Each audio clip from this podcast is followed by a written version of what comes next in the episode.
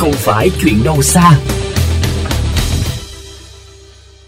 Quý vị thân mến, hoạt động buôn bán thú cưng độc lạ đang phổ biến ở nhiều quốc gia trên thế giới, trong đó Nhật Bản là một trong những nước tiêu thụ lớn nhất và cũng là nơi tạo ra xu hướng các quán cà phê nuôi động vật độc lạ đang lan rộng khắp châu Á. Tại Việt Nam đã bắt đầu xuất hiện trào lưu nuôi thú cưng, bao gồm động vật là vật cảnh và vật nuôi trong gia đình là động vật hoang dã. Trào lưu này được cảnh báo gây khá nhiều rủi ro, không chỉ cho động vật hoang dã mà còn cả cho sức khỏe của người nuôi và đối với môi trường sinh thái.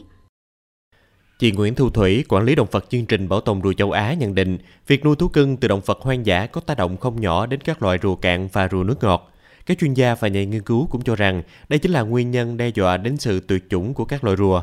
Tại Việt Nam, số lượng rùa cạn và rùa nước ngọt, rùa biển chiếm 9% trong tổng số các loài rùa trên thế giới, nên trở thành tâm điểm trong việc buôn bán động vật hoang dã trái phép. Thì cái nạn và nuôi động vật hoang dã làm cưng đối với nhóm rùa này đang là một cái vấn đề rất là nhức nhối. Chủ yếu là qua cái cái việc buôn bán ở trên internet. Còn tại Việt Nam thì thị trường mà buôn bán thú cưng cũng xuất hiện cách đây nhiều năm. Uh, từ những cái chợ bán nhỏ lẻ như chợ từ chợ thực phẩm chợ cửa hàng bán sinh vật cá cảnh cho đến những cái địa điểm du lịch và sau đó là đến cả những cái cổng chùa những cái trước những cái khu vực um, tôn giáo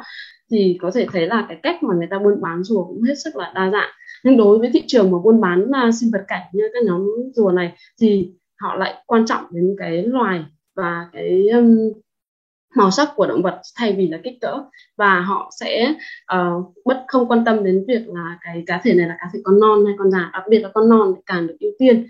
theo khảo sát thị trường thú nuôi cảnh ở Việt Nam, từ tháng 9 năm 2020 đến tháng 9 năm 2021 đã có 1.912 cá thể được rao bán trên mạng Internet, trong đó có 15 loài rùa phân bố chủ yếu ở miền Nam Việt Nam. Các nhà nghiên cứu cũng chỉ ra rằng Internet trở thành phương tiện chính để quảng cáo công khai và thực hiện giao dịch các vụ buôn bán. Còn xe khách là phương tiện chính vận chuyển lậu động vật. Chị Thủy cho biết thêm, hoạt động mua bán ngày càng diễn ra tinh vi. Thì cái việc mua bán này uh, vẫn còn thực hiện vẫn còn diễn ra mặc dù trong thời kỳ covid. Tuy nhiên thì đã đưa vào những cái nhóm kín và bí mật bằng cái những cái từ ngữ cũng được thay đổi để tránh uh, sự uh, giám sát và cũng như can thiệp của các cái nhóm quản lý của uh, Facebook cũng như là các quan chức năng. Uh, cái việc nhồi nhét uh, động vật trong những cái khoang hành lý của các xe khách này cũng gây ra rất nhiều vấn đề về cái phúc lợi động vật và tiềm ẩn những cái mối đe dọa